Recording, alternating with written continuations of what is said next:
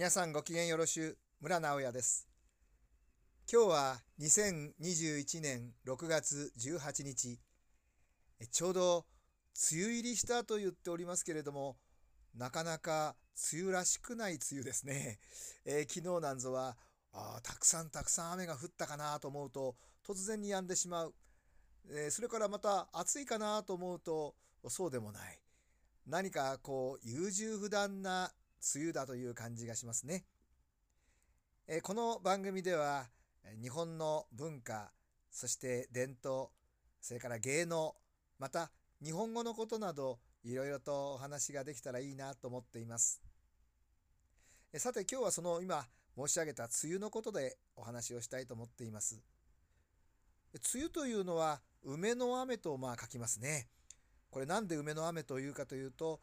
梅の実が熟す頃の雨だからだということですね。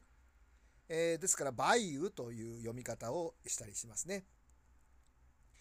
この梅雨は他にもカビの雨と書いて梅雨。このカビという字、あの微妙の美という字に似てますよね。で、これはあの、ばい菌の梅でもあるわけですけれどもね。えー、この、ですからなんとなくこの、カビの雨と書いて、ばい菌の雨と書いて、梅雨というのは何とも嫌な言葉ですね。文字としてもですね。まあだからやはり梅の雨と書いて梅雨の方がなんとなくしっくりいきますが昔は実はそのさつき雨5月の雨と書いてさみだれと読みこのさみだれが実は梅雨のことでした。というと今とこの梅雨は違うね時期が違うなと思うわけですけれどもこれはあの明治の6年から太陽暦が日本で採用されるようになってからこの一月半ほど季節がずれてしまいました。ですから昔の5月が今の6月の中旬ぐらいになるわけですよね。ですからこの5月雨でさみだれイコール梅雨というわけなんですね。ですからね、あのよくあの私たち今の言葉では「さみだれ」という言葉はほとんど使われていませんけれども「さつき晴れ」という言葉は使いますよね。で、さつき晴れというのは本当は、えー、この梅雨の間、長く続く雨のたまに晴れる日、ですから梅雨の日沼と言いますが、こういう時のことをさつき晴れって言ったんですね。なのに今はですね、さつき晴れと言いますと、例えばちょうどゴールデンウィークの頃のあの、からりと晴れた、あ真っ青な空ですね。そういうふうなあ言葉に変わっています。でももともとはそういうわけで、梅雨がちょっと晴れた時の空のことをさつき晴れというふうに呼んだんですね。えー、この辺もですから昔の暦旧暦と今の太陽暦とでは違いがあるわけですね。それなので今や「さみだれ」という言葉はまあ、あの昔の古典的な文学ですとかあ芸能などに使われる言葉だけになってしまって今「さみだれ」イコール「梅雨」とは結ばれないようになってしまいました。まあ、ちょっとなんとなく惜しい気もしますけれども、まあ、これもまあしょうがないことですね。でこの「さみだれ」という時にもう一度戻りますけどこの「さみだれ」の「さ」というのは「さ」が乱れる「えー、さ」というのは「穀物の神様なんですね。その水が垂れるでさ乱れなんですけれども、まあ、語源だというふうに言われています。えー、この「さ」がつく言葉には例えば「さつき」の他に「えー、さおとめ」とか「さなえ」とかあ、まあ、こういった言葉があります。えー、ちょうどこの時期に、えー、田植えをするというわけですね。穀物の元になる、えー、稲を植えていくそういうわけで、えー、この「さというのは、さの神様、穀物の神様のことを意味したので、5月というのは大変に実はさの月で、えー、ちょっと怖い、えー、恐れ敬わなければならない月でもあったんですね。で、それで、えー、この月には、あ例えば、さつきのおこもりと言いまして、え女性たち、えいわば早乙女になる田植えをする女性たちは田植えをする前に一日家にこもったり神社にこもったりして身を清めるという風習がありました。でこれが実を言うとですね5月5日の今で今端午の節句ですねあの辺りにするわけです。えー、そうしますと実を言うとその端午の節句っていうのは女性たちのお祭りだったんですね。それが現代では男性男の子の節句に変わりました。男の子の節句はあいわばあの江戸時代に、えー、土幕府で、まあ、男性の武士たちですねがあこう立派に武士になる男の子たちが育つようにというふうにしてまあ祝われていったわけですけれどもその前はあくまでも早苗を植えていく女性たちのおこもりの日身を清めるための日、まあ、こういったことが実は、えー、5月5日の催しでもあったわけです。それが今度は子供の日男の子の節句に変わったなんてちょっと 皮肉なことでもありますね。ですから5月というのは非常に、えー、物意味をする月で、え、とても大切な時だったんですね。え、この時には長雨といって長雨ですね長雨、えこういった時が非常にこう鬱陶しい感じもするわけですけれどもこういう時にはなかなか人と会えないという思いがするわけです。特にこの5月5日前後の時には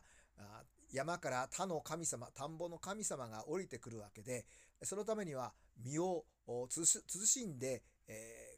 ー、精進決済をするとそのためにですね、まあ、いわばあの夫婦の営みですとか男女が会うなんてことを慎まなければならなかったですからそれもちょっと鬱陶しいことでもあったわけですね。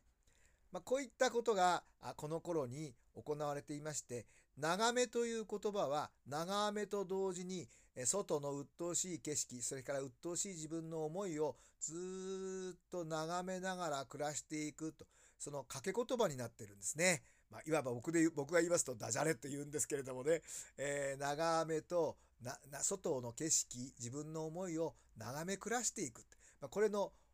掛け言葉。ちょっと季節は違いますけれどもあの小野小町の「花の色は移りにけりないたずらに我が身世に降る長めせしまにっていう歌がありますね。有名な歌です。で、これはちょうど花の色というのですから、桜の花がだんだんだんだん色が移り変わっていく。まるで、えー、女性である私たちの養殖、えー、顔の形ですとか姿、そういったものがなんとなく移り移り変わっていって衰えていくことが、あちょうど長長雨を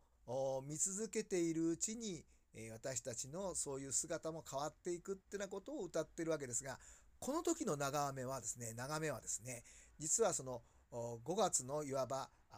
梅雨の長雨ではなくって菜種梅雨というちょうどその花花がですね、えー、桜の花が散りかかる頃の菜種の咲く頃の季節のですね、えー、雨、えー、こういう時もやっぱり雨が長く降り続く日がありますよね。春の晩春の頃の長雨が降り続く頃、これが菜種梅雨なんですね。この時の長めと、それから今のちょうど梅雨の時期の長めと、また2つあるってことですから、この辺もちょっと厄介ですけれども、まあでも非常に趣のある言葉ですね。まあこれはあの今5月のこと、本当はそういうわけで日本の5月はちょうど今の6月の梅雨なんですけどこれがちょっとややこしいですけれどね。まあこういったことが、まあ、いわば日本というのは今ダブルスタンダードの国ですよね。そういう意味ではあの太陽暦を採用しながらば陰暦のことだとか、まあ、五節句だとかお正月だとかそれから神様のことも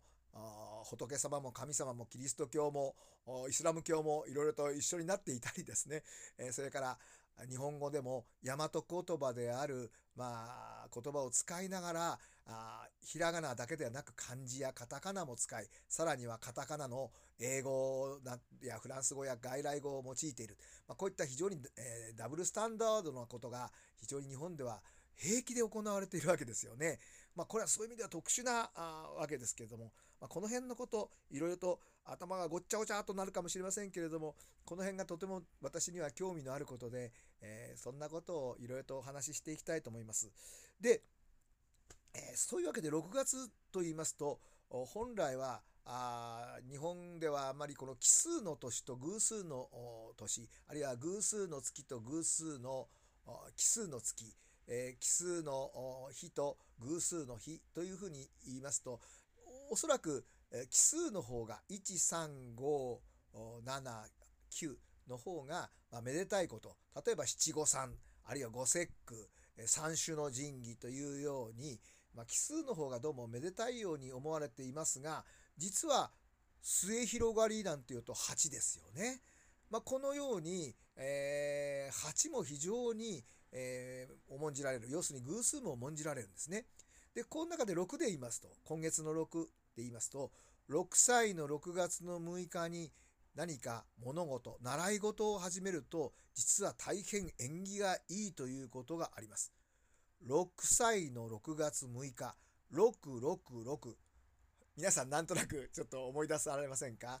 昔えオオーメンなんていうですね映画がですね流行りましたよね。666はあ聖書の旧約聖書の黙示録にあった、えー、獣の数字だというふうに言われていて、えー、キリスト教の世界ではあまり実はいいものではない縁起の悪いものなんですね。それなのに6歳の6月の6日は実は縁起がいいというふうに、まあ、考えられているわけです。まああのこの6歳の6月の6日が本当に縁起がいいのかどうか、まあ、それを来週はお話ししていきたいと思います。日本というのはすごく不思議ですね。それではまたごきげんよろしゅう。